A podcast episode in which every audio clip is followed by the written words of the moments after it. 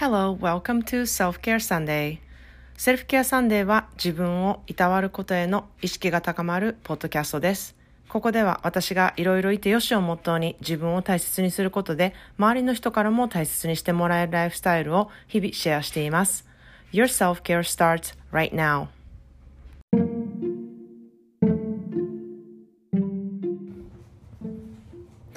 皆さんこんにちは。カリフォルニアからセルフケアスペシャリストのまーちゃんです。いかがお過ごしでしょうか？えー、皆さんも怒涛のようなあの忙しい日々を送ってらっしゃると思いますがあのセルフケアの方はどうでしょうかね？あの私もワイナリーでのイベントのお仕事がねもうこの時期と来月とめちゃくちゃ入ってましてあの日々多忙な日々を過ごしております。で、まあ、その上プライベートのイベントとかね、あのー、サンタ業務とかもあってもう本当に毎日てんてこまいって感じの日を送っているんですけれども、まあ、その中でもねこう気ばっかり忙しくならないようにちょっと意識してあのリラックスする時間を5分でも10分でもあの取るようにしています。例えばうん、朝コーヒー飲む時だけはあのいつもはね仕事のメールを見ながらしたりとかするんですけれどももうそういうこと一切意識的にしないって決めてコーヒーを飲む時はうんと自分の好きな本を読むとかあとはもう一切何も見ない他のことを考えないコーヒーを味わうことに集中するってことをしたりとかですね、うん、あとはなんか考える時は楽しいことを考える。あなんかあれしなきゃいけないこれしなきゃいけないってことを考えがちなんですけれどもあのあこんなことをしたいなとかこんなもの食べたいなとか、うん、こんなん作りたいなとかなんかそういうちょっと、まあ、作れるかどうか食べれるかどうか作りなんかそういう時間をねあの、うん最低できるかどうかっていうことは別としてあの自分の中でこういうことをしたいなとかあのそういうふうにね考えるだけの時間を取るようにしています。そうすると、あの、自分の思考をね、5分だけでも他のことにフォーカスすることとか、あの、できるので、ちょっとやってみてほしいなっていうふうに思います。で、まあ、この時期自分がこういっぱいいっぱいになりがちなのでこうあまりね人のことを気遣ってあげることができるね余裕がないうんことが多いかなっていうふうに思うんですけれども、まあ、これを聞いているリスナーさんはこうセルフケアを意識している人だからこそちょっと意識してねやってほしいなって思うことがあります。それはあのこの時期ちょっとあの落ち込んでるというかブルーになっている人にあの声をかけるっていうことなんですね。で、まあ、どんな些細なことでもいいんですけれども、まあ、ちょっと顔が顔つきがねしんどそうな人だったりとか、まあ、そうじゃなくて反対にめちゃくちゃ明るく振り回っている方とか周りにすごく気を使っているなこの人って思う方、まあ、そんな人にあの大丈夫だったりとか疲れてないとか、うん、もしそういうことが聞きにくい関係性だったら最近私ねココアにあのバーボンを入れて飲んでるんですよとかあのちょっとこの間ねオンラインのイベントに参加したんですよとかあの自分がやったことなんか最近こんなことしてねこういうふうに思ったんですよっていうね自分がやったこととか自分が思ったことをちょっとその人にシェアするっていうことをねあのやってほしいなっていうふうに思うんですね。こう人に声をかけることって結構面倒くさいなって思いがちなんですけれども、うん、そこでの時間そういうふうに自分がシェアしたことによってあの相手の方の返事お返事だったりとか相手の方の気持ちを聞くことだったりすることが結構自分の肥やしになるってことが多いんですね。で、まあ、それによってこうポキッと今いきそうな心が救われる方っていうのが本当にいると思いますしもしかしたらあの声をかけたことでその相手の方からのえー、答えとかだったりそのその時間を共有することで皆さんの心があの救われることになるっていうケースもとすごくあるんですね。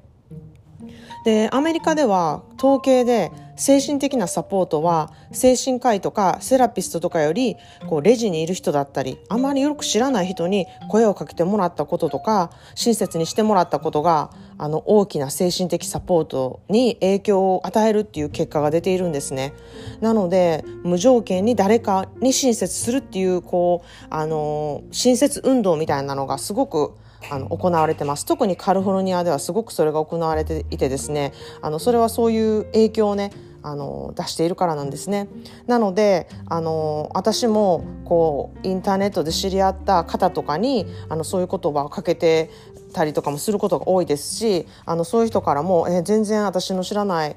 私のことを全然知らないのにそういうことを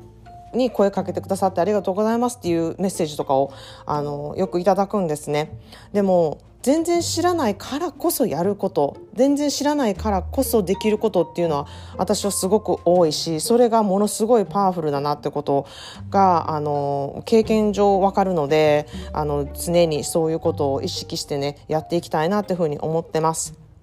で、まあ、それとか同じような感じで、あの、数週間前に同僚とね、あの、ズーム越しで、あの、ミーティングがあったんですね。ワイナリーの同僚なんですけれども。で、その方、ちょっとこう、画面越しに見てて、うん、ちょっと痩せたかなって思いながら、もしかして、あの、おせっかいかもしれないけれども、ね、あの、痩せようとして思ってダイエットしてるのかもしれないけど、ちょっと痩せたなと思うとね、連絡しました。大丈夫ですか？っていうメールをしたんですね。